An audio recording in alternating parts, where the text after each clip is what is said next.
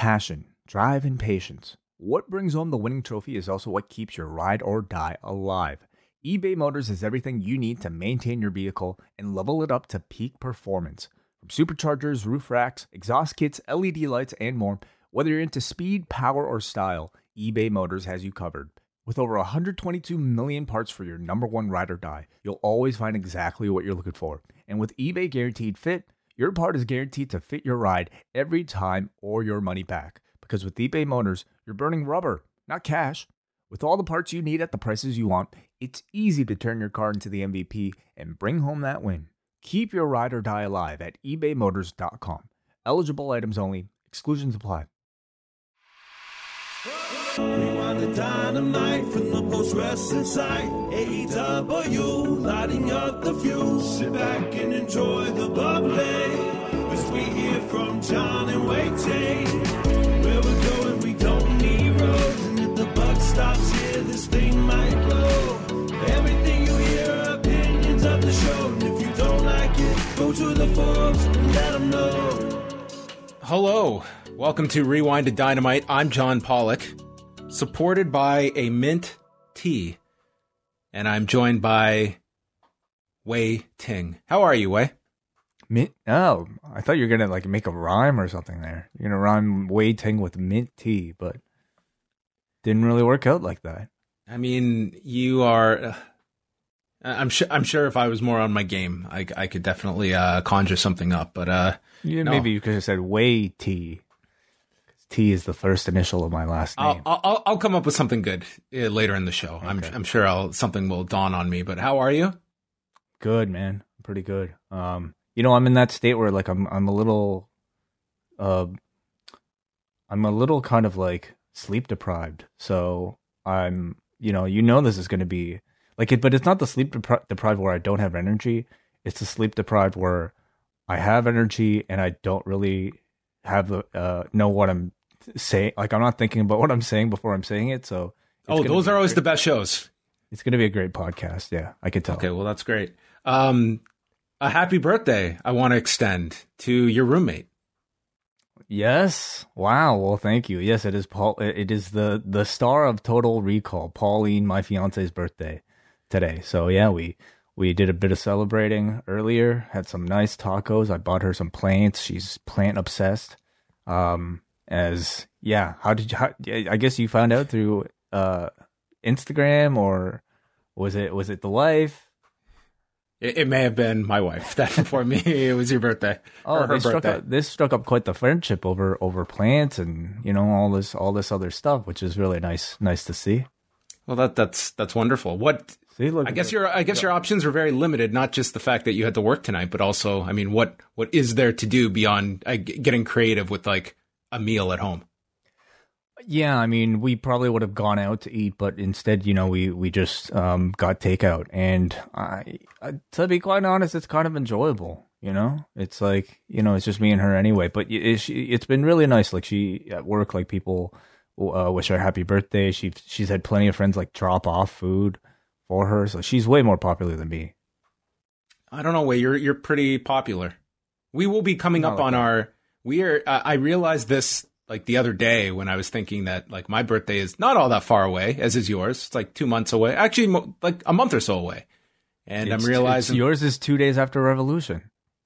Um, that is right. Yes, we got the revolution date. Uh, that's March 7th. My birthday's March 9th. What day is your, what date is your birthday land on this year? I guess a Sunday. I guess so because yours is Tuesday. So yeah, Hmm. mine is mine is five days after. I don't think we'll have anything on either of our birthdays. Amazing, great. It's uh, an amazing, uh, st- Unless you want to, statistic. unless you want to do a special podcast. Uh, No, for no. birthdays. I don't. I'm, I'm gonna give myself the night off. I don't know why. I'm just gonna like hang out at home. But that's uh, I don't think we need- need to do any kind of a birthday podcast. But uh, what was I saying?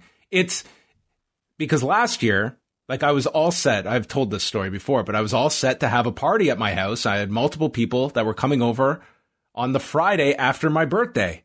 My birthday was a Monday last year, and I was gonna have everyone over on a Friday. And what happens on Wednesday, March the 11th? Rudy Gobert ruined my birthday. March. That was March 11th. Okay, so we're approaching like to me that's when the pandemic started. So when Tom That's Hanks, when most people, yeah, it was like Rudy Gobert and Tom Hanks. It's like, oh my God, this is real. And then my birthday was supposed to be the Friday, and on the Thursday, every single person that was supposed to come to my party uh, individually canceled. oh, we like- were set to go. We were set to go to Tampa. Like we we we shut everything down. Like that. That to me is the anniversary of this entire thing for us, at least in our part of the world. So, but uh, so what? What do you do? So obviously nothing, no gathering this year. I, I no, as, as as I've gotten closer, it's like I like a year ago, I never in a million years would have envisioned that. Well, this will be uh, something that a year from now uh, won't be that much different. But obviously, won't be doing any kind of birthday party this year. No, unfortunately not. I mean, uh, you know, you and I used to like have an annual tradition of like having a big party at a bar for our birthdays together. And, uh, you know, it would be quite the highlight. But, you know, the year prior, we had stopped. We just put an end to it. I think, you know, a combination of like maybe getting too old, maybe having, having fewer friends than, than, than usual, just as a, as a part Well, of that that part is cer- certainly true. Yeah. Well, I I, th- I really do think I, I do feel that we we should tr- like it, it, if all things being equal, like we're in a much better state a year from now. I think we should do it. like for, for when we turn 38.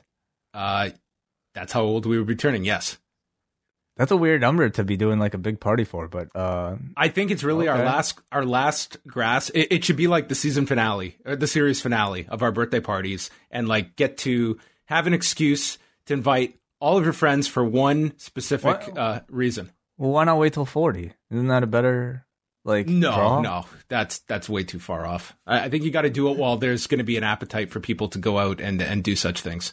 Okay. All right. I'm I'm down. I'm down, man. Provided uh we're allowed to by that point. Okay, this is the clip we save, and then next year we'll laugh at ourselves like, "Ha, man!" Back when we thought the the strand of the virus wasn't going to be what if it bars into. even exist anymore by then. Oh man!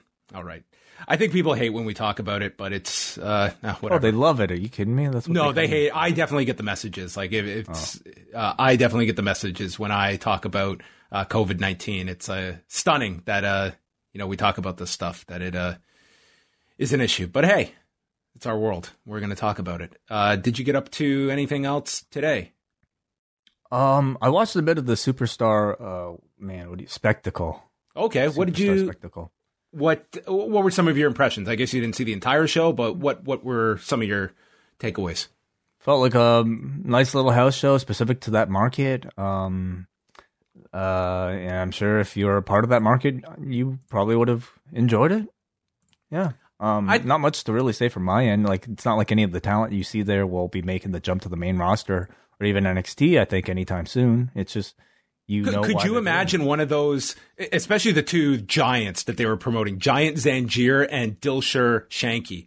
I could imagine one of those getting thrown into the Rumble. I, I could see somebody being just put in as like a cameo spot in the Rumble. Yeah, very possible. Yeah, just to kind of throw a bone to like to to acknowledge that hey, you exist. It's just Uh. get, get get them out in front of people. Um, I, I think that they definitely made the right call doing the format this way. Like as I'd said, at one point, the idea of a tournament was being discussed, and I don't know how you could have done a tournament with some of these performers doing singles matches, multiples. Um, like this is vi- with the exception of like Jeet Rama, who was the one that wrestled AJ Styles, who is 40 years old and has been in this WWE system. Like he was signed back in 2015. He's been there forever.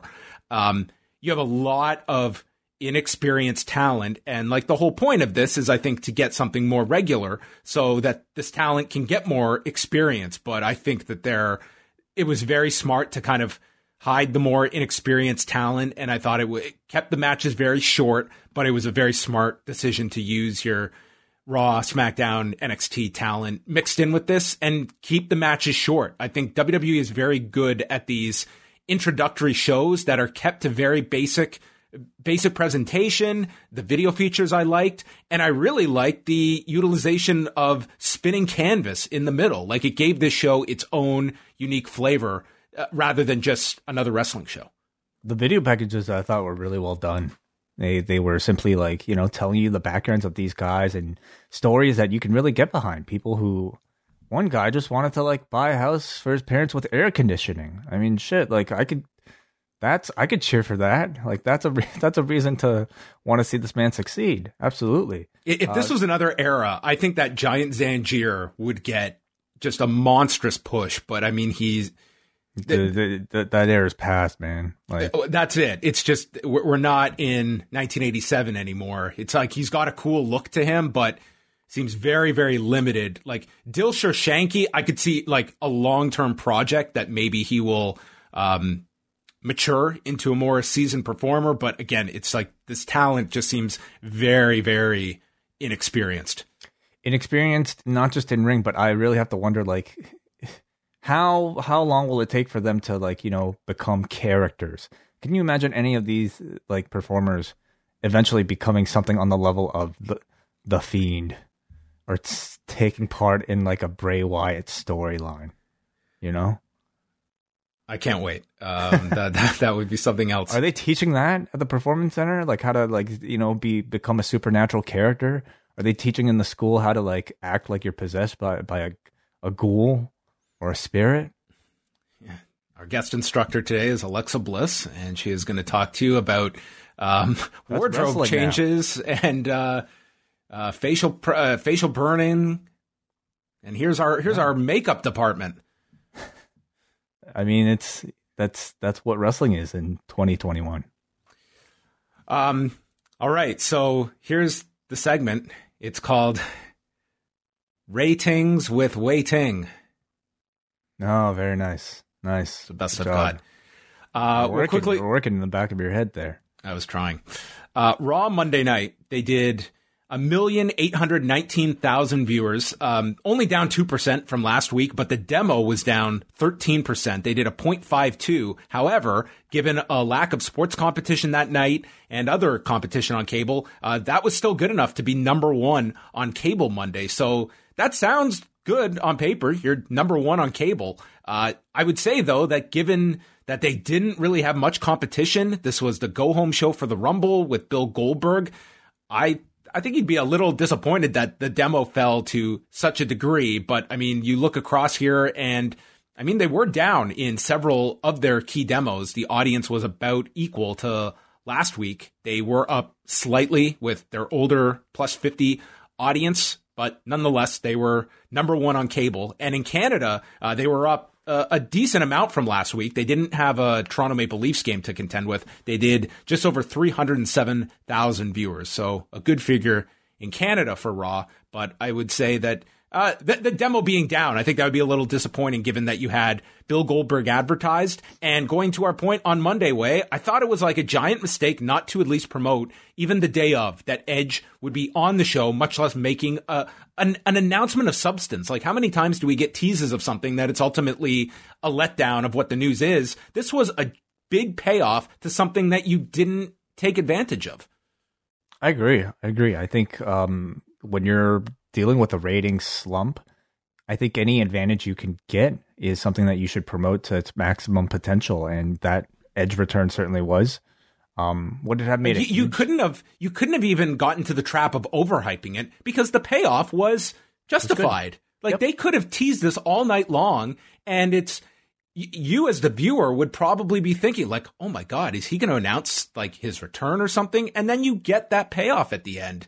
I just I don't know. And I was very confused by that that decision. To, to like, we know they don't typically do this week in advance stuff, but at least day of, I thought just to get that last minute buzz for the show.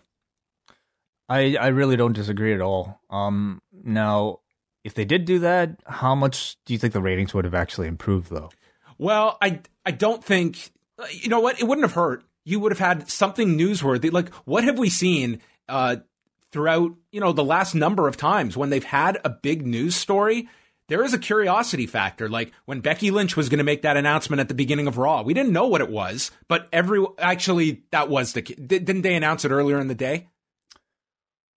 Um, I don't. They might have announced so. that one earlier. I don't think. Wait, I don't think so because wasn't like wasn't Becky like they just said said Becky had a big announcement because like otherwise okay. why would why would Oscar be surprised? Right? That's right. Okay, so if I'm remembering correctly, that's what they said. Becky Lynch has an announcement at the beginning of the show, and and you know once she made the announcement, the audience grew uh, coming out of that as well. But even you know, Drew McIntyre a few weeks ago. Like there was an increase uh, in that in the in that first hour because everyone wanted to hear from Drew McIntyre. It's like when you have something newsworthy, people are curious to, to hear about it. And if you just are kind of dangling that, like Edge has a significant announcement tonight on Raw, and just leave it at that, people will speculate what it's going to be. Um, I well, look, it, look wasn't going to hurt the number. It wasn't going to turn people off.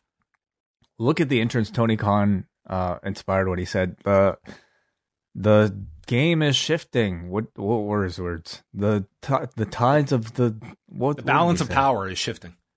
Like everybody thought that was going to be something huge, and that was enough to you know get me interested in that that night's edition of Dynamite. Every week, I think they should say the balance of power is shifting. Yes, it's like the pendulum. That can be the battle each week. It it, it might be shifting uh, if Raw goes and continues in this direction. Um, also, number one on cable Saturday night were the UFC prelims. They did uh, 1.4 million viewers, a 0.54 in the demo. It was interesting to look at the UFC prelims versus Raw, where UFC won in most of the demos except for um, who they got edged out in women 18 to 49 by Raw. But the big difference uh, in that Raw did almost 400,000 more viewers. It's the over 50 audience. That's the demo that Raw crushed the prelims in. Uh, but everything else was either very close or UFC won out. And the other one was Impact on Tuesday that got a big boost this week with 186,000 viewers, 0.05 in the demo, but they were up 26.5% this week in viewers. And this was their best number this, uh, this year. And I don't know what this surge was for this week because they weren't promoting Omega. They had Matt Hardy and Private Party advertised. I can only imagine that these 186,000 viewers were tuning in for the Fire and Flava Fest. I haven't seen that, but I heard it was terrible. It's awful. it was an awful segment. Like for for all the good that Impact has done, I will say this: from Wrestler's House to Who Shot Johnny Bravo and the ensuing stories that came out of that and then this. When Impact tries to do comedy, sometimes it falls right on its face. This was such a disjoint. This segment, it's one of those two where they're going to say, "Oh, it was meant to be a bad segment." Then they should be very happy that I'm destroying this segment and reacting in this in this fashion. It was just a total. They literally called it a dumpster fire during the segment, but it's like everyone's talking over one one another. It was just a total mess. It was train wreck television and just amateur hour, complete amateur hour. There was no redeeming quality to this segment. It was four minutes of awful. I, I think like there's definitely like, you know, um, that type of like so bad it's good type of thing has worked well for impact in the past. You know, like I feel like much of the broken hardy stuff was of that level. But um some things some things are just simply bad. Uh and I I don't know if that's the type of press that Impact is looking for right now. I mean, they are catching a good amount of momentum, I feel, from the Kenny Omega involvement, from the AEW involvement, which I think has a big part to do with this week's increase. Um, but I think hearing, you know, that they're creating contenders for a worst segment of the year is not exactly the thing that'll help it, unfortunately. But yeah, yeah we'll see if it carries to next week. And Trey Miguel returned. Yeah, what's up with that? Guess you know he was ended up going back to Impact, and I'm sure he's going to be a significant player on his own in in Impact. They were already getting behind him in a singles capacity last year, and I would imagine this year, without the Rascals, he will be a, a top a top guy. I would I would say uh, this year. So we'll see mm. if it turns out to be uh, a good move for him career wise. Uh, since this is going to be happening early Saturday morning, uh, we won't really have time to chat about it on SmackDown. I just want to go over the card for the, the new beginning show that New Japan has Saturday morning. This is the show headlined by Shingo Takagi and Hiroshi Tanahashi for the never open weight title. I'm really stoked for this match. I have very high hopes. Me too. Absolutely. The combination of, you know, this, this incredible brawler, um, just kind of, you know, f- fighter in Shingo Takagi and a guy who absorbs damage so well and like tell story out of like taking damage as well as uh, Hiroshi Tanahashi, I think will bring out the best in both guys. I look forward to that a lot. Uh, it's only a five match show. Uh, no DQ between Will Ospreay and Satoshi Kojima. The Great-O-Khan versus Hiroyoshi Tenzan. The loser must stop using the Mongolian chop. It's such a silly storyline for or a silly stipulation for New Japan, but I it's working. Like I've heard plenty plenty of people talk about this. It's one that I don't really know how how you book because I can't see them having um, Tenzan just beat O-Khan. Yet I, it's hard for me to see Tenzan without the Mongolian chops either. So I'm intrigued by that stipulation.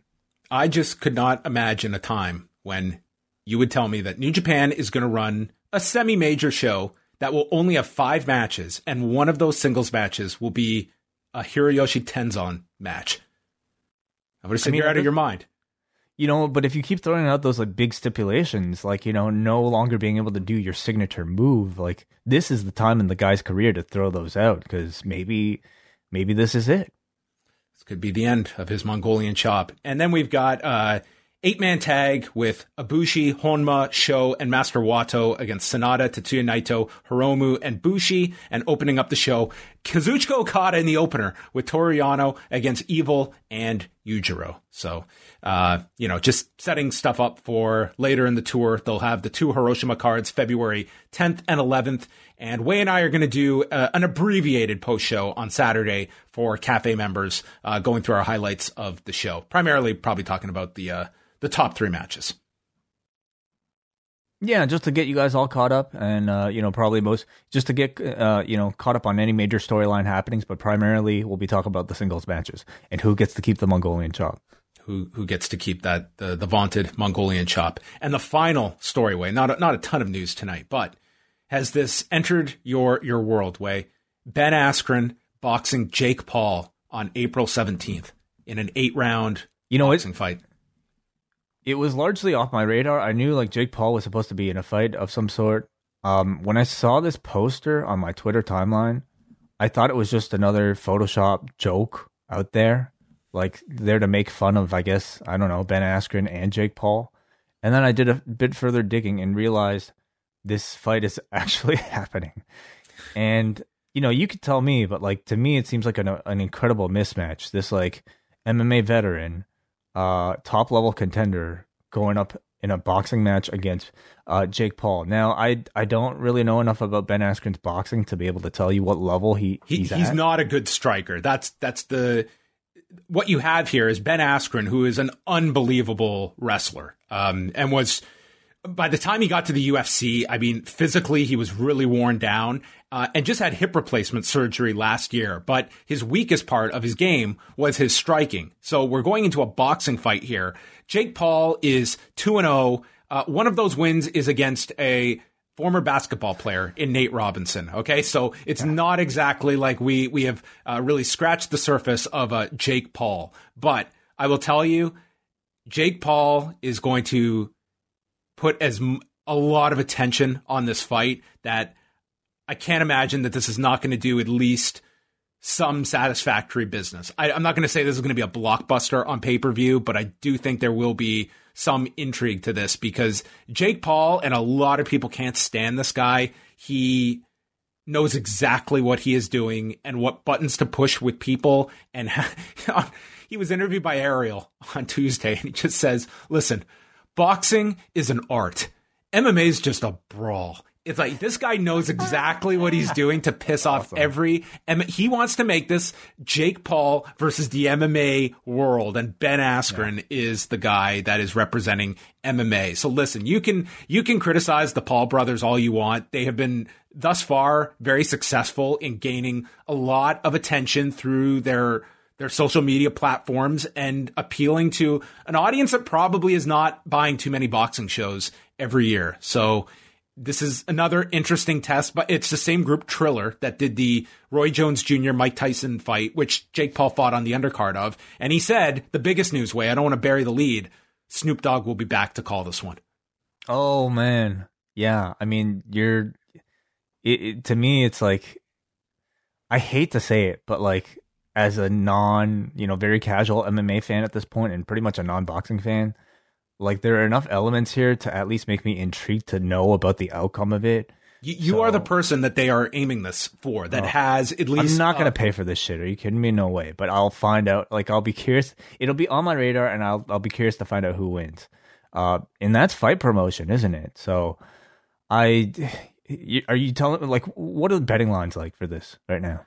Um, I haven't seen need to lines. Let, let's see here. Okay, let's. uh Like, I, like what does the world think of of Jake Paul's chances against a UFC fighter? I like. I again. I I really have no idea how this will turn out. Like Ben Askren again. Like he had hip replacement surgery. You know what I mean? Like I and like striking was. It's something that It's, You know, it's you- a wonderful like freak show fight. Like it's a, a wonderful what if. that's it. a- it's like you take a YouTube star with some boxing experience, and you take a poor UFC striker, and who wins?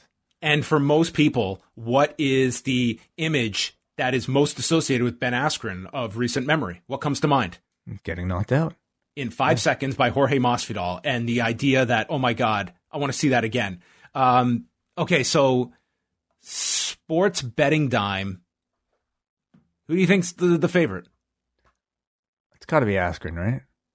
Minus one fifty five favorite, Jake Paul. Oh man, that's awesome. This, and this Askren is- plus one hundred five. This is so ridiculous. This is obscene, but I you mean, have to you have to watch this interview that Ariel did with Jake Paul. Like it was just dude, Ariel is like he he always has like this the best questions to just throw out and he said, "Um I was on your Instagram, Jake, and you follow two people. You follow Triller and Ben Askren's wife. Why is that?" Oh my god. And dude, Jake Paul is like, man, Ben Askren's wife is thick. And Ariel's like, thick? And he's like, yeah, yeah. He's explaining it. He's like, What do you yeah. mean? Ariel like- knows exactly what he means. Dude, Ariel knows exactly. Ariel's just putting the breadcrumbs for him to follow along the path of what he's spell setting out. And he's like, it's thick, but T H I C C, two C's at the end. He's explaining it. Dude, it's just, it was hilarious. This fight will do oh well. This fight's going to Oh, do yeah. very well. I have no doubt, just based on your reaction to this. Well, yeah, for sure it will. Anyway, what, what what's that? What's what's the date? April 17th. And I guess there's like some confusion. Like I haven't followed this story too closely, but Logan Paul, his older brother, is supposed to be fighting Floyd in a couple of weeks. But there's like, n- I forgot about that. well, no Jesus one's talking Christ. about this. And literally, Logan Paul has had to come out and say, he had this weird message where it was like. What kind of a world do we live in? well, it's like some people are unsure if this fight is even going to be happening or not, but it's, I guess, tentatively still on, but it's like, it's supposed to be in a couple of weeks. Wow. Okay. That's- I mean, as- as the, the boxing world turns. sports. Yeah. Wow. Yeah. Eric Marcotte's going to be watching both of these. Oh, you you expect a full report? Well, we, we might have to. We might. We might have. To I think you guys should do a post show. Really. Uh, after after I, I would totally I'm I'm going to watch th- this fight with Ben Askren. Like this one I will. come The, the Tyson Roy Jones Jr. one like just it was so off putting to me and I was also that was my during my time off that was like I there's no reason for me to watch this and I really didn't want to so I skipped it. But I, am going to watch this Jake Paul Ben Askren fight. All right. all that news and more, folks. Postwrestling.com tonight on Dynamite, which, listen, after we just went over that, I mean, Shaq is all well and good, but to me, it's like a generation Who? removed. Let's see. Imagine, Shaq get some. imagine Cody and. Jake, Cody and uh, Jake Paul. in a boxing fight. My money's on Jake Paul. Well, wrestling match then. Like a pro wrestling match. Yes. I think that'd be pretty ugly. Uglier than a boxing match. These guys will find their way to pro wrestling down the road.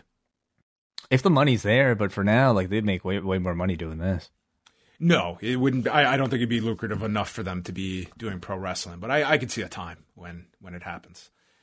All right, Dynamite. This was a taped show. Hey, hey! Before that, uh, a few things to promote for the, for the weekend, John. Oh yeah, I'm, I'm very bad at this. Uh, tell us what's coming up, Wai. Well, first of all, tomorrow it's the main event. Our WrestleMania season in the post wrestling world has come early because it, it is the BDE Up Next Rumble, which you can watch at twitch.tv slash Up Next Podcast. I believe, what time is that supposed to be? 7? 7.30? Seven Eastern. Yes. 7 Eastern. Okay. Yeah. Uh, tune in.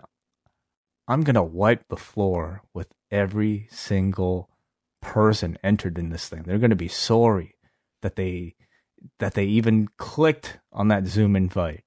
It's not going to be pretty, everybody. I'm going to take back my crown. I'm going to face Braden Harrington in the uh, WrestleMania uh, up next game. anyway, What uh, number it- have you drawn? I'm number two. Number one is Andrew Thompson, and I'm not So you have to go through everybody? Like, how is this going to work? easy. I have no idea. I don't know if it's like what am I supposed to answer like 30 questions or something? I don't even know. Anyway, if I if I get thrown out early, I'm just I'm just gonna probably leave and watch TV for the rest of the the night. But whatever. Anyway, you, are you gonna tune in, John? Are you a surprise entrant? You're not telling I'm, anybody? I'm not. I'm not. I, I, I- I may, I may tune in. Uh, perhaps I, I will be definitely. I will have Davy in my thoughts that this uh, goes with, without a hitch. I know that Davy and Braden are both organizing this. That means Davey's organizing this. So I, I, I totally put my my hats off to Davey for the most ambitious game that he has ever come up with. He has had some amazing games that he has put together. This is definitely the most ambitious. So for his sake, I'm rooting for this thing to be. Uh, an overwhelming success. The the Logan Paul KSI of up next games. Martin Bushby's gonna be in this. Benno's gonna be in this. Dude, Martin Bushby, I don't know if he if we can put him on that early. You better have a parental uh uh a language advisory. Parental That's- discretion is advised when Martin Bushby has a live microphone. yeah, you should have heard what he said about me. It's not pretty. Like I I I really should have edited it. There was some up a bit sincerity in there, man. That guy was like I know. going f- shooting for the hip. Uh, I've seen the looks he gave me in, in Japan. You know, uh, it's we all it- noticed them. It's very tense. I know, but uh, it, you know, I will say I think we have the time slot advantage for for those guys. I mean, it's going to be what like five a.m., three a.m. He's going to be crazy. Like he's not going to know what what what he's saying. So I don't think he's got he's got any chance. Anyway, that's the BD Rumble, everybody. That's Thursday at 7 p.m. Eastern Time. And then on Friday, it's a live edition of Rewind to SmackDown, uh, where you will be taking your phone calls, and it'll be a lot of fun. A lot of phone calls, as always. Saturday, as John said, new beginning. Uh, and then Sunday, it's the Rumble, Royal Rumble post show with me, John Pollock. Probably taking some phone calls for that too, uh, for all of our double double plus patrons who are listening to this podcast live right now, and also to end the whole weekend, Rewind a Vision with Rewind a Vision. I'm sorry, with me and WH Park somewhere in there.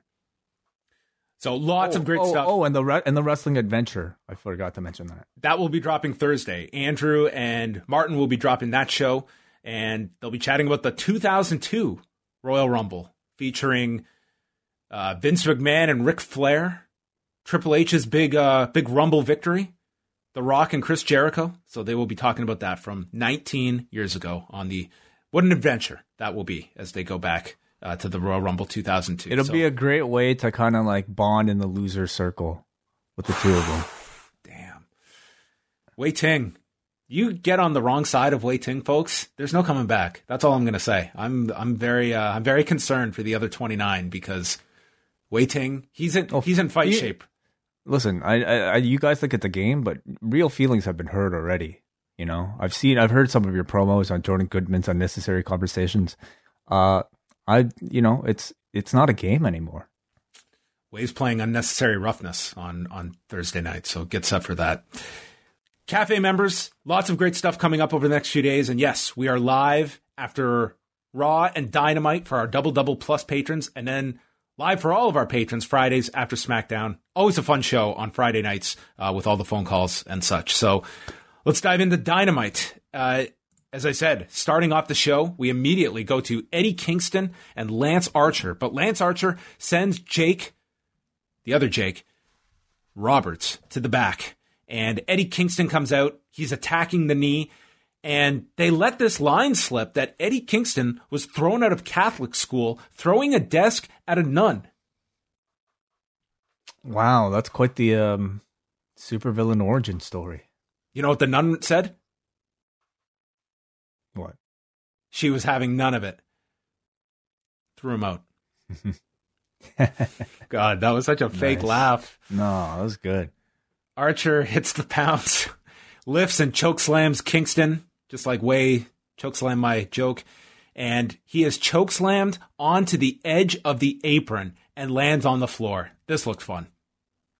Oh, this was a rough spot. He threw him like a like a bag of potatoes if like you threw a bag of potatoes Oh, out of a wrestling ring into the apron.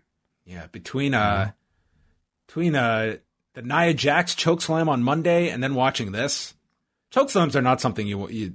They don't always uh, have the nicest landings. Uh, yeah, there. It's uh, it could be challenging. Yeah. She uh Archer rams Eddie right into the camera. It's all Archer. He's just dominating here. He goes for the blackout uh, and then spins Kingston into a Uranage, but doesn't go for the cover. Does the top rope walk into a moonsault. EBD claws applied when Butcher and the Blade bring out Jake onto the stage. He's all disheveled and beaten down. And as the referee is distracted, the bunny appears ringside, handing Kingston a knuckle duster and as Archer approaches, gets backfisted with the knuckle duster, and King gets on top and pins Lance Archer in 8 minutes and 54 seconds. I will say, by AEW standards, this was about as gimmicky a, a finish as you get. I, I thought it was kind of a lame out to this match at the end, and that's not something that we we get all that often with AEW. I think if this happened on a Monday, I would not even think twice about it. But in AEW, I, I thought this was like a really kind of cheap finish that they don't often rely on. If it happened on Monday, I think we would have uh, expected it to restart after a commercial break, and then somebody would have screwed up a count out. Kingston would have been counted out after the choke slam. Adam then would have Tony come Khan out. would have come out to restart it during the picture in picture. Yeah, uh, yeah, certainly this was a, I guess, somewhat unusual for AEW finish, and because of that, because it's so unusual, I can't really like go on and say, "Wow, this was like you know terrible." AEW's like dead now. It's not a crutch that they rely on. That's why it stood out to me. It's like this is Yeah. It's it's very uncommon for AEW to go this route for uh, a match ending. I will say, I thought the match was like getting pretty good. I thought Archer looked impressive. I thought Eddie's selling was really good as a babyface. And that's my contention in this whole match was like, I thought the layout was really messed up. You have Archer here who, you know, telling Jake to leave indicated that he was going to be, you know, wanting a fair fight. He didn't want any sort of interruptions. He was going to be the babyface here. And then he wrestles the whole match dominating Kingston, even like going as far as like not covering Kingston, like pulling him up after a two count, the way a heel would do. It made like Kingston more sympathetic as a result to the point where as Kingston was coming back, you had the fans cheering his comeback as if he was a babyface. And then he ends up Kingston ends up cheating to win. So by the end of this, it was like to me all messed up. I know the point was like for Archer to look dominant until Kingston had to resort to cheating, but I think having Archer look so cocky in being so dominant, it didn't give me any reason to be sympathetic for him. You were never supposed to be sympathetic to a man that threw a desk at a nun. Um, Did you ever throw a Uh, desk at a not. teacher?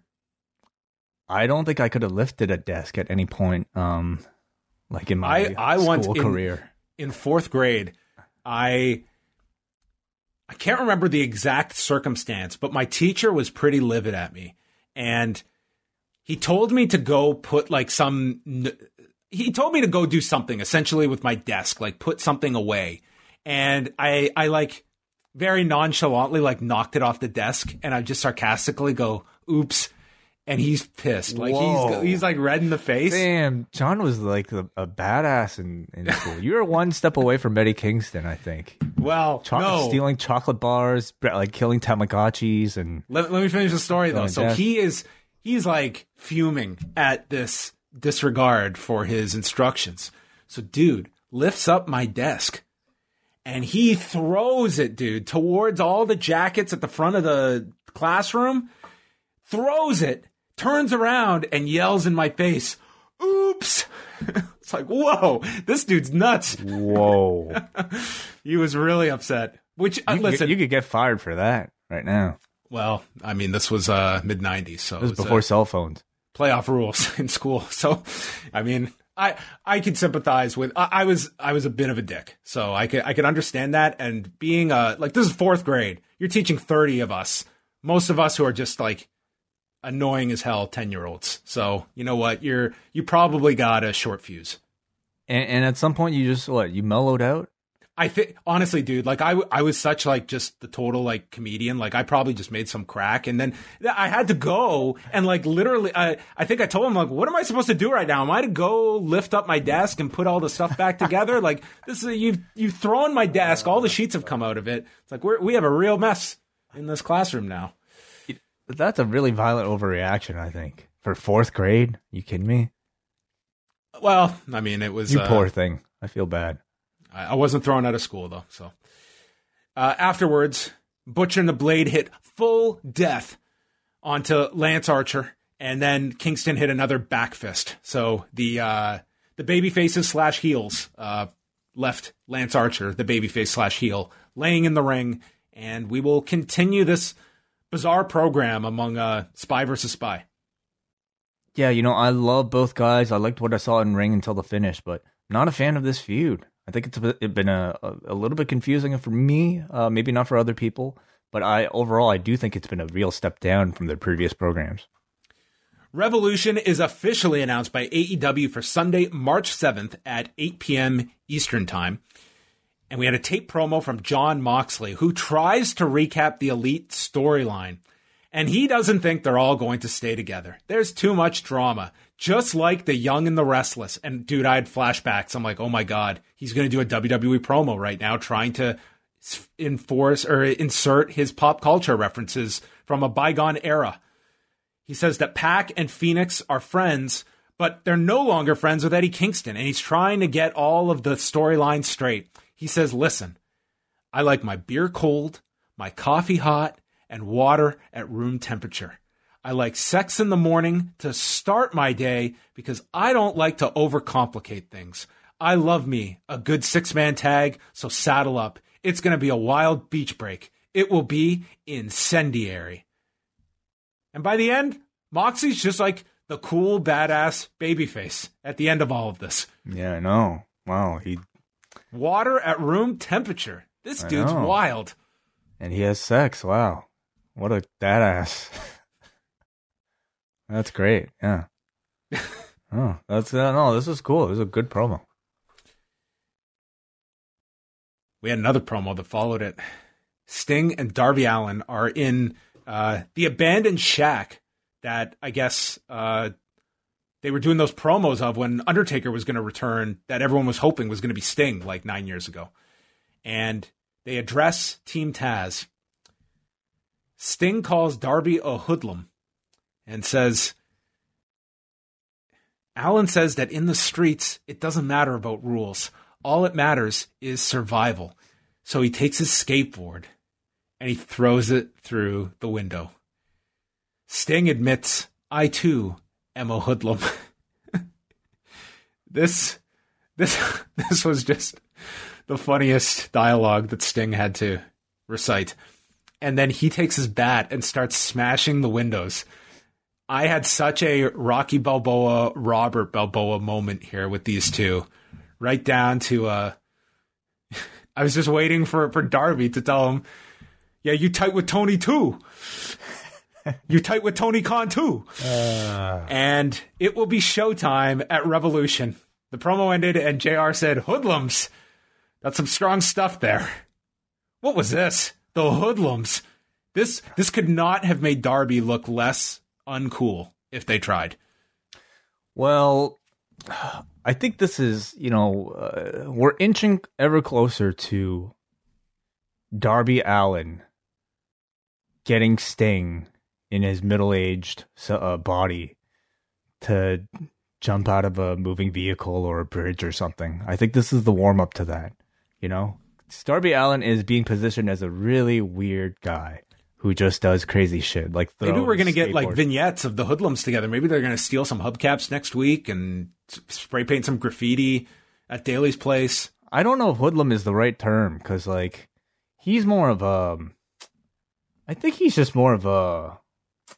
I don't know, like guy who likes to lose his possessions because who's you know he just threw his skateboard into this window that he's gonna have to fetch, right? Yeah, Sting This- at least held on to the bat.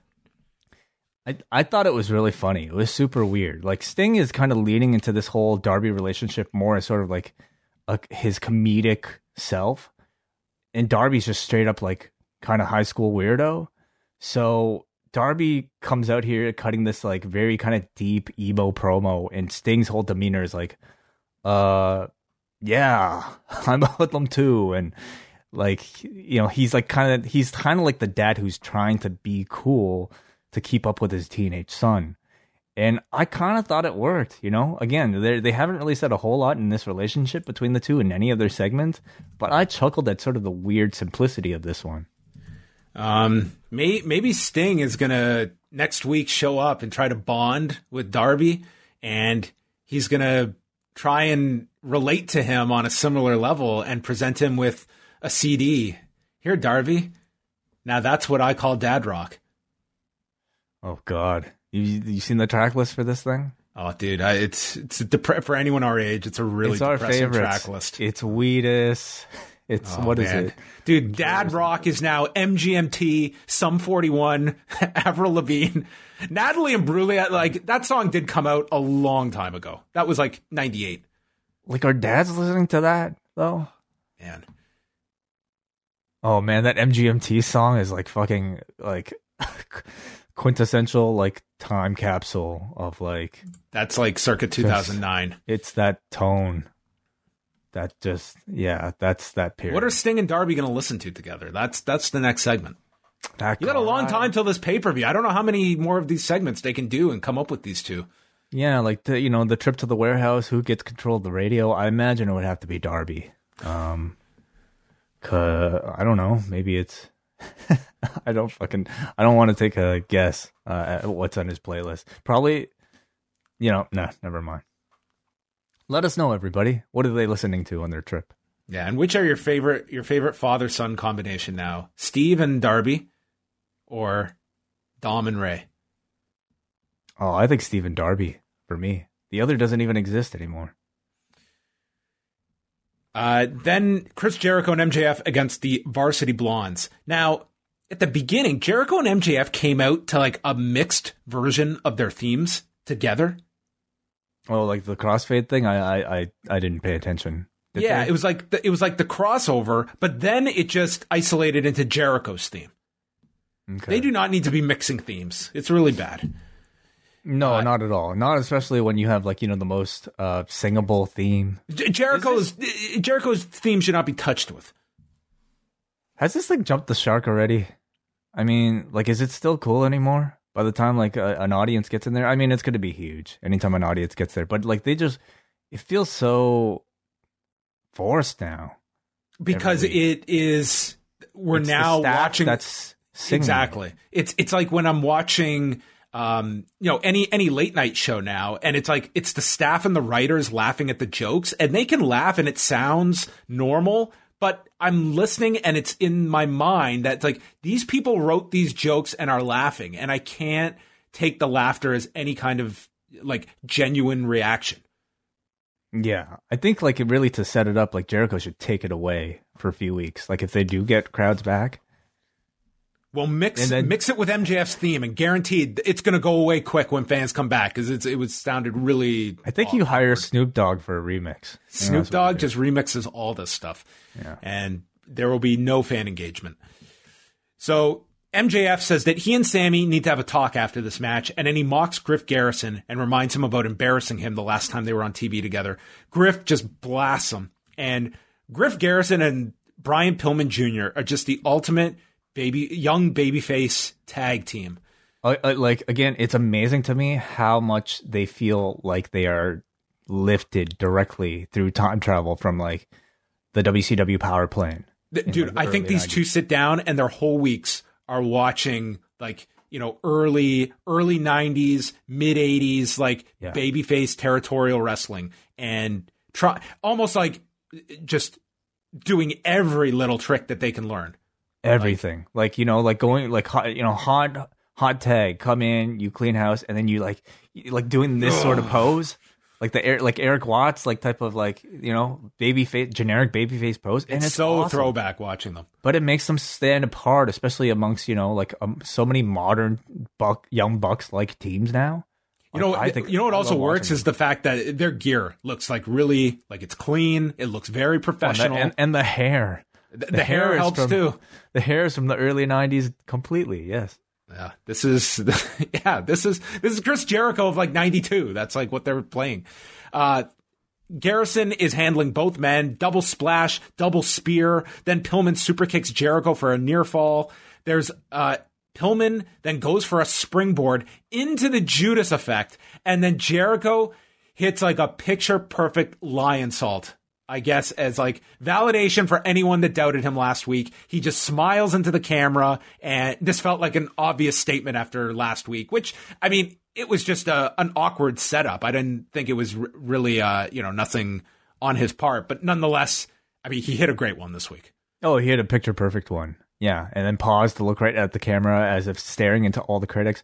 I'm still somebody who believes that the risk is not worth it because it takes one one bad one for for things to go you know, completely change for his career. That was really scary this, last week. Yep. And at this point, like, is he getting that much of a reaction from the move to be justifying that level of risk?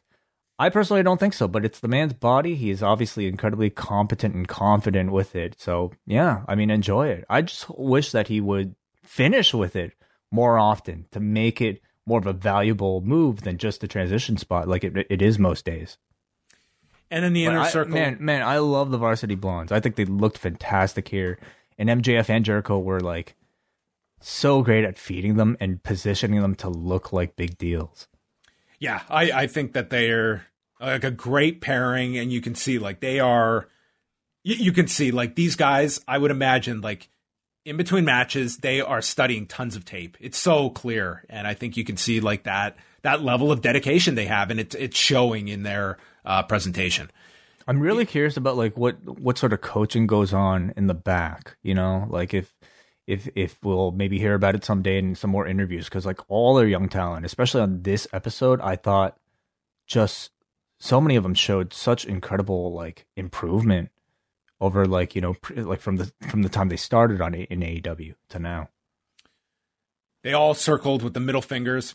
Pac was in his empty church in his ring gear, of course, calling Don Callis a clown, Omega and the Good Brothers dirty mongrels, and me and Phoenix will exemplify brotherhood and hurt them as revenge next week. This was the best 15 seconds. So is this guy like overseas again or what? Do you know what's going on with him? I I don't know if he's back home, but I mean he will be there next week. So I mean he'll be back in time for next week's show. But I I would imagine, yeah, like he he lives over there. I'm sure he like, does he not he doesn't have permanent residence in in Florida by this point. No, I think he's been he's been living overseas. That's, that's got to be a, such a nightmare going back and forth and quarantining. Like, well, that's the, he was gone for so long. Like that was the whole thing. Like, yeah. Um, hmm. So earlier tonight they did the AEW awards, and the the main point was Shaq doing an on cam challenging Cody to name the time and day, calls him a little girl with his blonde hair, and suggests that they do it in March. So Tony yeah. Schiavone brings out Cody and Arn Anderson. Uh, Shaq also wanted us to buy a printer. yeah, and pizza.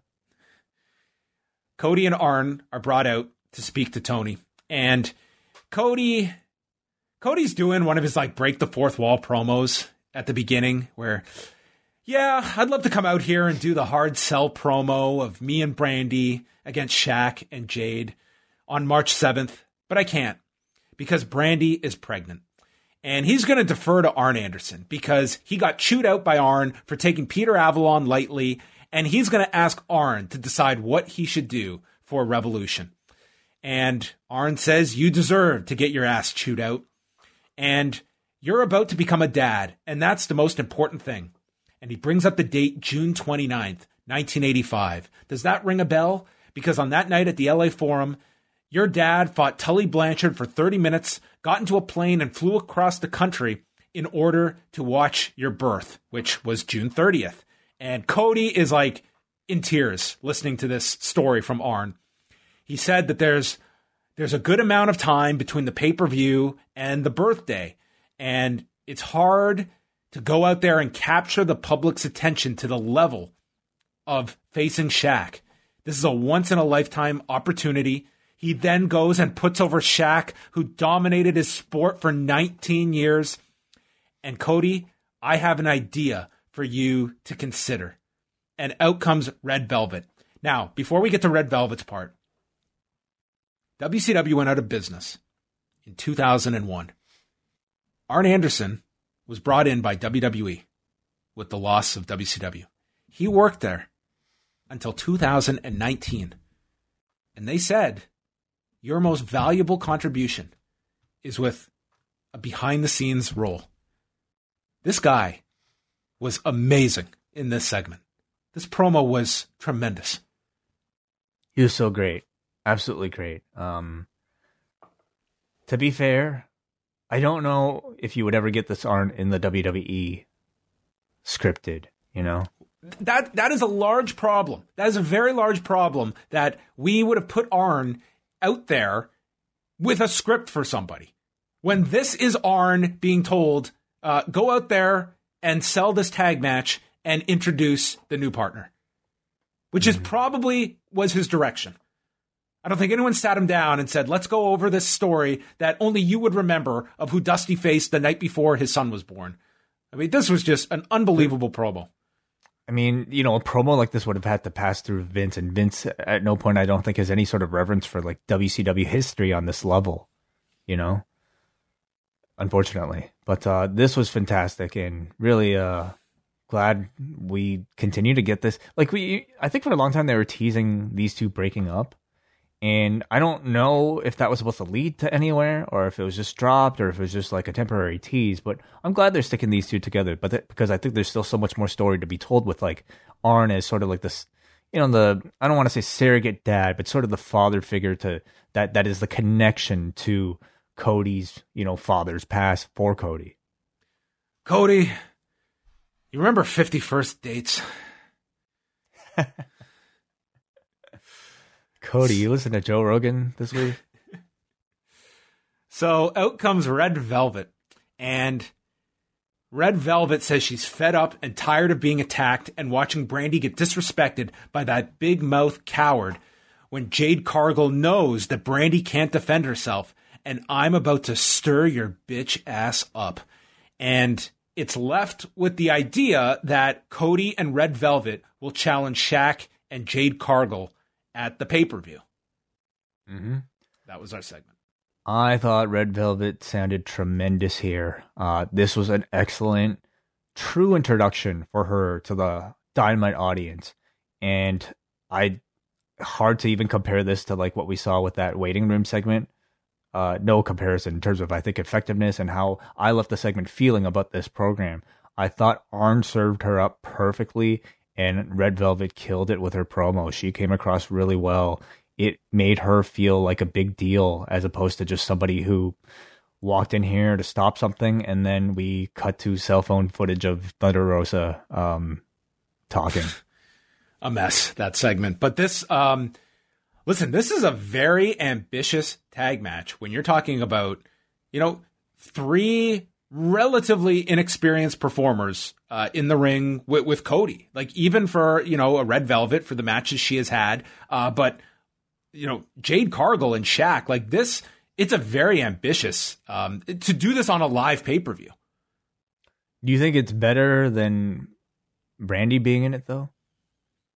Um, yes, I do. I think so too. And I mean, they're gonna craft enough spots around it that I think you know, it is. This is one different. where they, they they very they should have this one laid out very very well. Yeah, advance. and it's going to be Jade Cargill and Red Velvet perhaps doing the bulk of the work. So yeah, we'll see what what they have in store. Um, I do think you know it might be one of those cases where you have Shaq doing something crazy at the end to help you forget about it all. Maybe a splash. You know, maybe he can outdo Snoop Dogg well, the the bar has been set with uh with Snoop Dogg's Frog Splash. So, uh, do, do you see this being like a, a big deal for the pay per view? I would think that this should, like TNT, should really have an incentive to promote this heavily. Yeah, it'll be big, uh, you know, just because you have Shaq attached to it and Shaq can blast it all out and on his social media. TNT will definitely get behind it on on their various programs. For that reason, I think it's definitely worth doing alone. Uh, as a match itself, is it any sort of draw for your typical AEW hardcore fan base? I don't think so. I think it's a spectacle.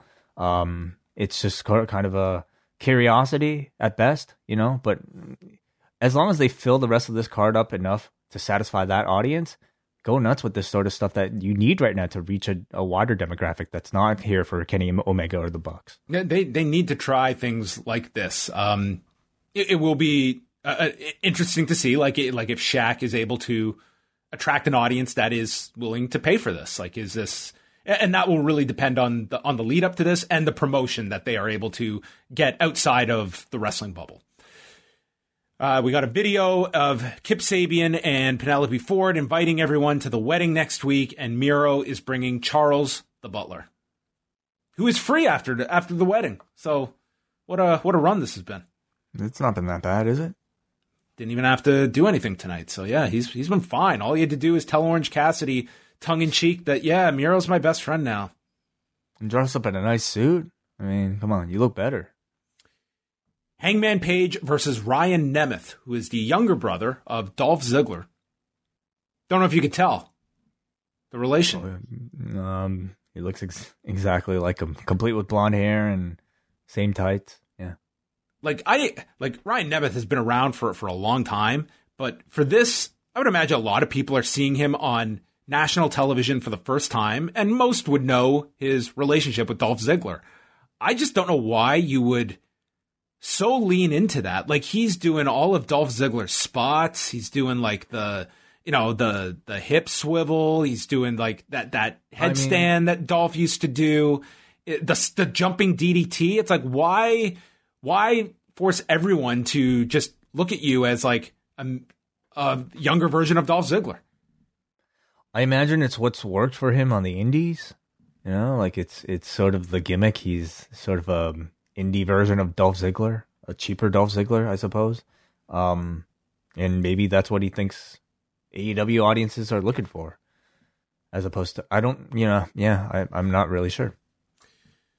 Nemeth uh, snaps his arm, and then Matt Hardy appears ringside.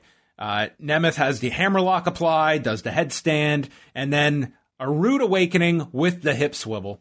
Uh, he catches and slams Nemeth down, sliding D by Page. Then Nemeth hits the big jumping DDT, and then Page lands on his feet from a German discus forearm, buckshot lariat, and he won in 538.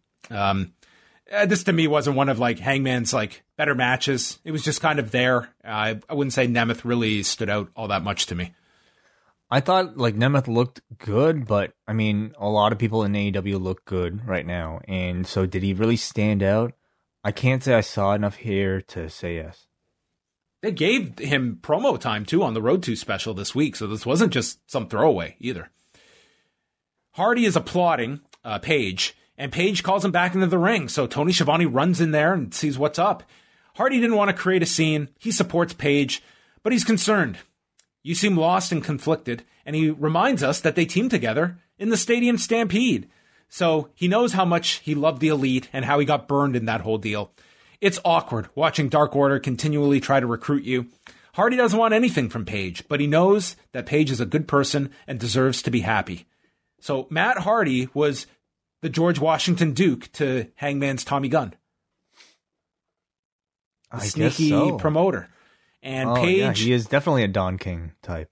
Very clearly. And Page is welcome to come share his large dressing room. Tony says, I think you should take him up on that offer. So we know that Page changes in like the catering area. Yeah, pretty sad. You know, this seems to at least temporarily confirm the end of this like Dark Order Adam Page story. Uh, but I'm really interested to see what Hardy is able to do as the next guy to court Page. You know, he, to me, like, um, I think Hardy's character has actually been really fun to watch in recent weeks. He's changed my mind on the character completely, and I think it's clicking right now. He's been great on like BTE and Impact, so him mixed with like this Adam Page, I think could be fun. I, I think that when when they are ready to pull the trigger, I, I think Hangman Page will be a really like I could see Hangman being the one that finally beats Kenny Omega. Like he is the one that ultimately dethrones uh, the guy that destroyed the elite, and he was Yeah. like lost his friends over this asshole. Um, Hard to me to think of another person who would like, you know, be best qualified to like dis- dethrone Kenny than former tag partner, right? It's like they've always kept this like dangling. Like this guy was really burned by the like he was the innocent victim in all this, and ultimately he gets the last laugh uh, over Kenny Omega. Dax Harwood and Jungle Boy. We have Cash Wheeler and Tully Blanchard handcuffed to Luchasaurus with head of security Charlie Ramone handcuffing them. Harwood gets surprised early on. Uh, I will say this: when Jungle Boy came out and throughout the match, I know it's like all the wrestlers and extras that are humming the theme, so it's not really an authentic reaction. But they're definitely training you, the viewer, that when they do have crowds, like this will be a theme that's very popular. Oh my god, for sure. Like it's it's their you know they have the Jericho thing and now they have another one. So Tony Khan was absolutely I think um, very wise to spend this money. It's it's it's sort of your next step to get Jungle Boy over. But I have to say this chant is like it's equal parts totally awesome and totally obnoxious. Like imagine imagine being at like a show and having like a guy like right behind you next to your ear scream oh like the whole fucking match. Guys, I'm, I'm gonna fucking sit up there, and if you want to come join me, that's fine. But I fucking hated her. I know WH is an '80s music fan, but man, I think he's got his limits. No, you you bring about up a great point. I would never want to sit near the that person. So, uh, Jungle Boy is trying to go for his new submission, the snare trap, which they explain is a modified STF. And Dax escapes and goes to the floor, and they're calling Dax the Axe. Dax the act. Mm. Dax the Axe. So there's chops from Jungle Boy, and then Dax kicks him low in the gut. It's almost a low blow, but not quite. Jungle Boy gets shoved into the rail. They go through a break. Dax hits this gigantic back suplex off the top, which looked nuts. And Jungle Boy lands on Dax's arm, which he proceeded to sell for the rest of the match. Dax hit the slingshot into a Liger bomb, which looked devastating. And then Jungle Boy gets up, multiple Germans, and Dax continues to sell the arm. Dax eventually fakes out Jungle Boy, hits a DDT for a near fall, and then we get all these back and forth covers, bridges. Dax uses an O'Connor roll. Jungle Boy gets out, Schoolboy, and then when Dax kicks out, he gets the snare trap and then traps the arm. So we got like a regal stretch, and Jungle Boy submits Dax Harwood. Uh, I thought this match was a lot of fun. Uh, you know, th- this and the main event to me were the really strong in ring matches of the night. I don't know if I've ever seen Jungle Boy look so good, especially in a singles match setting. And this is where like I really like would love to know what sort of coaching he's been getting in AEW because I feel like he's grown so much as an all around performer. He's not just sort of your cruiserweight spot guy. I thought in this match he showed excellent babyface aggression and urgency, so fluid in his movement, good promo. I thought in the video package too. So he really seems like he's on track to like live up to everybody's high expectations. And again, it's like you can't ask for a better type of performer than somebody like a Dax Harwood to Yeah, he, he was great in this match. I think that definitely doesn't it shouldn't go unmentioned. Like he to make he your baby perfect. face like to make your baby faces look amazing. So those are the guys that help you make your stars. I like the finish here a lot too, having him finish with a submission to get him a, a new- uh, over a new finish for Jungle Boy. And then the booking afterwards, I thought was like exactly how I feel like this type of thing should be done. You have the babyface win, and you still allow the heel to leave with enough heat to continue the program because they do something dastardly, even more dastardly than cheating to win afterwards. Uh, what wasn't it? Uh, Jungle Boy then jumped Dax and Cash from behind and then ran away. Is that is that what happened? No. Uh, they throw powder into Luchasaurus's eyes and ram him into the post. Cash is free and he attacks Jungle Boy. They hit a slingshot suplex and then Tully gets onto the turnbuckle and we get a spike pile driver. You know, it's a big deal when Tully is jumping off of stuff. And then they handcuff Luchasaurus to the rope and they get scissors. And I think they're going for his hair. They cut the horns off his mask. That's worse than the hair. Then they go Hair, for grow, hair grows back, John. Like ma- horns on a mask do not. Well, that's uh, a big loss. Then they go for Jungle Boy's hair. And I was like, you cannot even tease this without an audience there to scream. Could you imagine if they cut this man's hair? Uh, but Marco Stunt runs out with top flight Daniels and Kazarian to stop them. And that's how this angle ends. So uh, it feels almost like they're, they're going for a stipulation match at the pay per view. I just don't know what the stipulation would be. Like the Can't do hair versus hair, nor horn versus hair. I mean, FTR don't have that much hair to begin with. Um, maybe Tully has to grow his hair, like Jungle Boys. okay. that would be quite the uh, long-term stipulation to see through. Yeah, I, Uh, Dax and Cash don't have much to give up. I mean, they're not under masks. They don't have hair. Uh, you know, Cash has some hair. Dax has none. Tully barely has hair. Um, yeah. Anyway, uh, I don't really care what the stipulation is because I, I thought the finish was just great. The booking was great. Match was very good. Good post match angle that carried this further. I mean, you they cut the man's horns off. yeah. This Those was masks are expensive. This is really strong stuff. We go outside and it's Team Taz. I don't know what it is. I just I enjoy Taz's promos every week. Like it's a fun part of the show. That's like it's it's not the reason you're sitting down to turn on Dynamite, but it's just one of those things that's part of the show that every time he comes on my screen, I just I'm very happy that I get a 30 second, 60 second Taz promo. He I comes mean, he's out a great he's a great promo, and you haven't had it in twenty what thirty years. This ECW Taz. He's talking to Cage, or sorry, he's talking about Cage and Ricky Starks and how they're going to destroy Sting and Darby. And they're outside and they see the merch guys where the, the their merchandise is. There's Sting shirts up there. They tear down the shirts and then they just beat the hell out of these guys. Taz is yelling, "You want to break stuff?" So they break stuff. I was waiting for Limp Bizkit to start playing, and they break this one dude who gets lawn darted into the truck by Brian Big Sexy Cage, and then Ricky Starks dumps a guy through a table, and Cage and Starks are gonna beat your ass in that street fight. Just give me Taz every week into this street fight, and Darby and Sting can do their father and son routine. I mean, I I think you know we don't know about Darby or Sting, but we definitely know in this car, in the minivan, in the Team Taz minivan, they're definitely listening to "Significant Other" by Limp Bizkit. They're listening to that thing on repeat. Can you imagine Taz doing karaoke for break stuff? Yes, It's all about the he said, she said bullshit. oh, this is a legendary podcast right here. Oh man, I love Taz. I think this Taz character is is awesome. He's one of my favorite parts of Dynamite every week. Like Great beatdown. he's my Yeah, leading please. candidate. Like him and Arn, like just great promos, consistent. Arn we don't get consistently though, but Arn comes in and gives you like a home run, whereas Sting or uh, Taz is just consistent like doubles, triples every week out.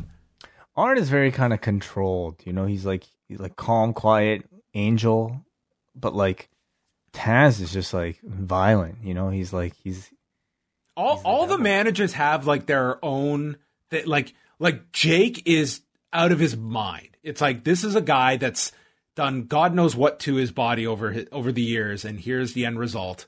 Taz is pissed. Arn is calculating. Vickie just screams. They've Yeah. got their like definable characteristics. eh, some better than others. Yeah, Vickie not quite as defined. I mean, she and Nyla Rose like they've been dressing up as nuns, so maybe they're attached to Eddie Kingston in some way. Oh. And they already have a catchphrase. That's right. Dr. Britt Baker versus Shanna. Shanna is on a five match winning streak. The best part of Shanna's entrance was watching Britt Baker's facial reactions of just scoffing at this woman as she entered the ring. Baker drills her with a forearm in the corner and then a hammerlock as she grabs onto the jaw. A lot of Baker's offense, it's directed right at the jaw that sometimes goes unnoticed. Uh, Shanna hits an enzuigiri but wipes out on the floor when Rebel pulls Baker out of the way. Baker then attacks her from behind, and there's a sling blade delivered on the floor. In the ring, Shanna comes off the rope, and sh- it looked like she nails Baker in the face. And they go to the shot of one of the extras in the front row who's just got her hand over her mouth in horror at what she just saw. And Baker seemed fine. So I I don't know what the case was here, but the announcers definitely drew attention to it that it looked like Shanna just blasted her in the face. But anyway, the match continued and seemed to have no uh, no issues. Baker hit a swinging neck breaker, got the glove, but the lockjaw is avoided, and Shanna fights back with a cradle, a stunner, then a tiger suplex gets countered by Baker, who gets the lockjaw for the submission, and then they beat the hell out of Shanna after the match. I thought it was a good match. You know, I enjoyed seeing Shanna here for the first time in a long, long time. I thought she was looking really good, just like Jungle Boy. Very good intensity. Um, I have to say, like Rosa versus um Britt Baker was, I think, like maybe the best match you could make in the women's division right now. But I can't really say I feel that much interest in it by this point. I feel like momentum has definitely slowed. Um, I don't think they managed to really do much with it, especially with that waiting room segment. But I am looking forward to the match once these two are there because I think they're two of the you know top performers in the company, and uh, in ring, I, I I think they I think they could have really good chemistry. Yeah, we'll see. Thunder Rosa just ran out and chased Britt and Rebel away. It wasn't really all that memorable a segment to set up the match next week, but we'll see what they deliver on, on the show next week. Sammy Guevara gets approached by MJF. They acknowledge why the camera's there. And MJF explains and denies telling Wardlow to get involved last week. He said, I deducted his pay. He's the worst employee I've ever had. And this was on camera, so Wardlow heard this. Guevara is not falling for MJF's plan. I know what you're up to. And MJF gets serious and looks at him and says, Are you sure you want to play it this way? Sammy isn't playing. All right. Continuing to build that up. So we we have the others that are under this this illusion of MJF as the team player, but Sammy is not going to get outsmarted by MJF. So that's our our story we are continuing with. Next week, Beach Break. They announced the teams for the tag team battle royal. We have Jericho and MJF, Evil Uno and Stu Grayson, Sammy Hagar, Santana and Ortiz, the acclaimed Top Flight, Private Party, Luchasaurus and Jungle Boy, FTR, and the Young Bucks with the uh, provision that if the Young Bucks win, they get to choose their opponents at Revolution. I like that. I like the fact that they even explained it. Oftentimes, you have like you know champions entering the Rumble without like any kind of real added uh, incentive for for the people to to win those matches. So I like this. Yeah, no good brothers in the match, but that's kind of addressed later that they are certainly in play here. I was kind of surprised they didn't put Daniels and Kazarian in this. I guess unless they would consider this a loss if they're not going with them to do that. It's not in the plans for this pay per view. Don't put them in the battle royal. I guess that would constitute a loss. Could be. Kip Sabian and Penelope Ford's wedding, Thunder Rosa versus Britt Baker, and Omega and the Good Brothers against Jon Moxley, PAC, and Rey Fénix. It should be a hell of a main event. Mm-hmm. And for the title eliminator tournament, they just said coming soon, Serena Deeb versus Riho would be one of the opening round matches, but no date for that. So that yeah. will be Riho's first match in like a year in AEW. Mm-hmm. Dasha was with the Good Brothers and the Young Bucks. They said it's been five years since you were in the same ring together. Just they've been in the same ring multiple weeks now. You know what they mean, John. Well, I got to be a little difficult here, Wai. Karl Anderson calls it a Bullet Club party, and they're going to beat up John Cena. So I mean, like legally, it must be totally fine. Like, what what's the deal? They're wearing Bullet Club shirts. They're you know sometimes even calling themselves the Bullet Club here.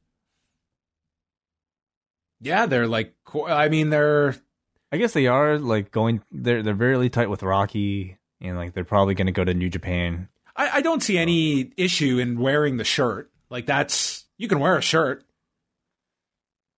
But while you're uh, almost kind of promoting yourself as the Bullet Club at the same time, they did they did use the term Bullet Club here, even though they did throw in like Biz Cliz and all that as well. But yeah, Bullet Club was stated here. But I mean, realistically, very uh, relaxed rules. Well, most companies are also not WWE. Sure. Um, Matt calls Callis a Mark Stooge, and then Omega walks in and says he's got to talk to the Bucks. And Callis appears with the most ridiculous looking bandage on his face and accuses the Bucks of assaulting him, which they deny. This bandage was like felt like just a few pieces of tape that he put on his face here. Dude, this looked like there was I don't know, like um the world's largest piece of gum that had been attached to his face. Um this was something else. Well, it must have been a, quite the wound. The main event was a pretty hot eight-man tag. The Bucks and the Good Brothers against Uno, Grayson, Silver, and Reynolds. Uh, Gallows gets on one knee to mock John Silver's height. So then he attacks, but then Anderson hits a cheap shot and Matt starts to get annoyed at the Good Brothers cheating. And then Uno trips Matt from the floor as payback. Grayson hits this move and Excalibur remarks, shades of speedball Mike Bailey. Yeah. And then JR and Tony Schiavone were so enamored by that name that they just kept repeating it. Well, it was, I mean, it was thrown out there. And I mean, if this was Excalibur will throw out things that, that just like he will remark on things that don't have anything to do with AEW. But you would have to think that, you know, once this five years is up, like this was, we just got a call about this that, um, you know, Speedball Mike Bailey would be someone he would he would definitely be on my recruitment list and Oh, very high on it. So A hundred um, percent. I don't know. I don't know if you should read more into that line or not, but it's Excalibur at least putting that guy's name out there, and people are more familiar with Mike Bailey after hearing it. Uh, I thought some Be really quite- str- would be would be quite the tease if like that this was his like sort of you know Marvel Easter egg like introduction into this universe. Well, uh, some very strong stuff here from Stu Grayson, in particular his stuff with Nick Jackson.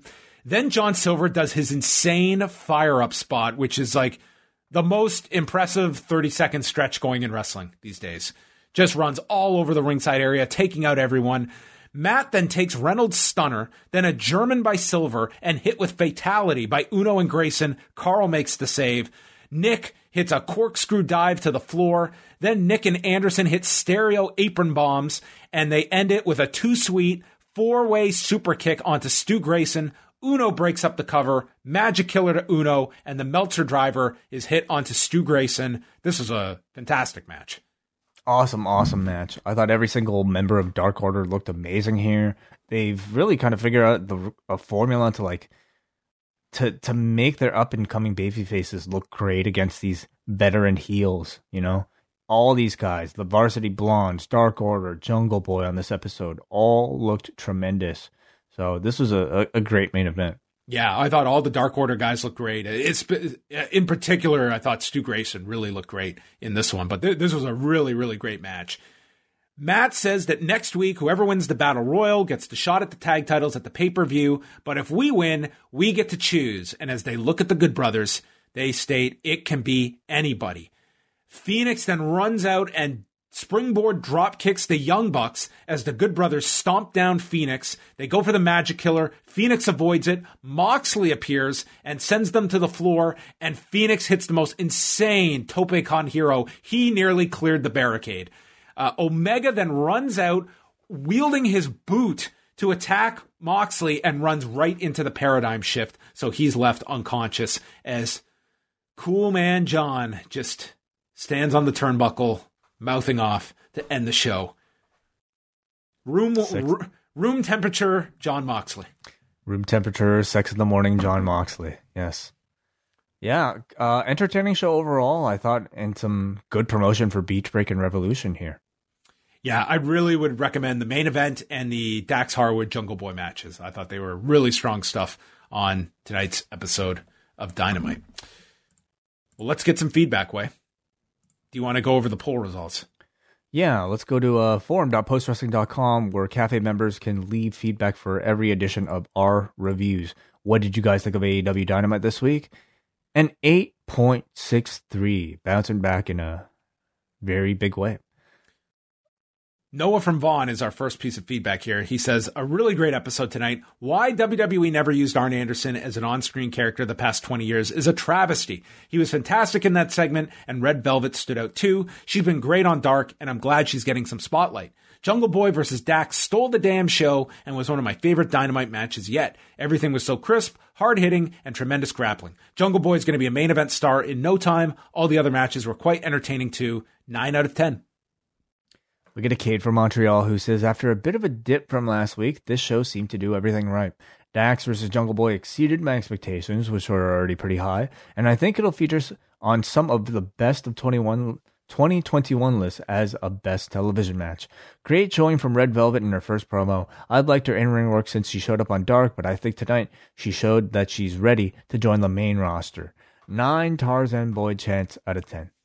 Well, following on that note, Nick writes that Tony Khan licensing Tarzan Boy will go down as one of the best purchases he's ever made. Jungle Boy felt like the complete package tonight from his entrance through his amazing match with a technically gifted wrestler like Dax. Also loved Matt Hardy getting involved with Hangman. It makes Adam feel important. Plus, it's easy to empathize with the lone wolf who finds it hard to ask for help. Felt like some of the details of the inner circle match were a bit rushed, and the Darby Sting promo had some serious retribution vibes, but I'm excited to see where both stories go nonetheless. Way more skeptical about Cody and Shaq, but we'll cross that bridge in March, it seems. The main event was strong as well. Love John Silver's explosive cannonball, but hopefully the inner conflict in the Bullet Club gets resolved soon, as the Bucks aren't great in these kinds of scenarios. Overall, a solid week. Hoodlums are gonna hoodlum, I suppose. Is that their official name now? The Hoodlums? The Hoodlums? Oh, God, I hope not. It was a very WWE, like stamping a name and hitting you over the head with it in that segment. Um, I certainly hope not. So the Bullet Club conflict is the Bucks are cool with Gallows and Anderson, but not. No, the they are they know that Omega and Don Callis lied to them, and I guess with the Good Brothers, it's they were there and ready to jump in and replace them. So I guess they're they're skeptical of the Good Brothers, but I guess more leniency towards them. and ultimately they want to challenge them. They want. Yes, that, that was definitely the implication. What what do you do you see that as the match? Um, that's certainly the most heavily teased thing, and given the lineup of tag teams, I mean, it just seems like a weird fit to go Jericho and MJF, and I would say that is the next most viable team of the ones presented. I think you will get to uh, Good Brothers versus um, Young Bucks at some point, but I I don't know if it'll be after this battle royal. I think they'll probably have um, some other match going on at Dynamite with the Bucks and another one of their teams, but then do you know Gallows and Anderson versus the Bucks somewhere else, maybe down down the line. Um, it seems a little too obvious to me, but they, I mean, sometimes you know they they the obvious booking is the perfect choice. Yeah, I like the the Bucks being put into that battle royal. I think it'll um, make it that much more of an interesting match, and you can have that many more directions if if they win, and and where you can go with that. So, yes, that is Beach Break next week. Do, do you sense like a, a a strong number for this week? Weddings typically do very very well. Uh, but it's definitely out of the typical dynamite playbook to do a, uh, you know, what, what will get a lot of time on TV. You would think next week, like that's that's not just a quick segment to do. Man, for me, the wedding is ranks really low on the list of like attractions for next week. I mean, for I'm just speaking as like for me, like sort of feeling like a member of like AEW's more hardcore fan base. Uh, the wedding, especially with Kip Sabian and Penelope Ford, to me does really nothing. I don't really care about the characters. I don't really care to see like what sort of video game shenanigans we're gonna get with like Trent, Trent and Chuckie T and all that stuff. Uh, it's the matches that to me are the draw. Yeah, we will. We will see if if the wedding success uh, continues uh, next week. If I, I don't think it's been a very hot storyline to say the least, and it's been built up for so long, and here we are with the wedding. Well, everybody, that is it for us as we say goodbye. Wai Ting and I will be back. Well, Wai's got a big night on Thursday. Uh, you might need to recover on Friday. Will you be back for Rewind to SmackDown? Oh, I'll be back. I'll be celebrating. You know, I'll be popping a little, a lot of the bubbly, perhaps, celebrating my big win. Well, that will be on Friday night. We'll do a whole rundown of the up next Rumble and how Wai fared, unless unless Wai uh, takes it off the topic list, and then we won't. We will never talk of it again. That'll really be up to you, Wai. We'll see. We'll see how things go. So we'll be live for all of our patrons Friday. Again, we'll have a show at Saturday on the New Beginning card, and then Sunday night the live Royal Rumble post show for Double Double Ice Cap and Espresso patrons. And the deadline Wai for the Royal Rumble pool is when. It is Saturday. Sorry, Sunday at 3 p.m. It is still that. And I've had a lot of questions about like whether or not that deadline changes because of the announcements. Uh I don't think so. I think like we'll deal with it after the fact. I don't even know if it's like one of the questions. I'll be honest, I haven't filled my li- my list yet, so nothing changes. It's still Sunday at 3 p.m. Go to postwrestling.com, click on the button, join the Rumble pool. It's free to join, and then we'll announce the winners next week. So look forward to that. Busy, busy couple of days coming up. Keep it tuned to postwrestling.com, and that is it. Goodbye.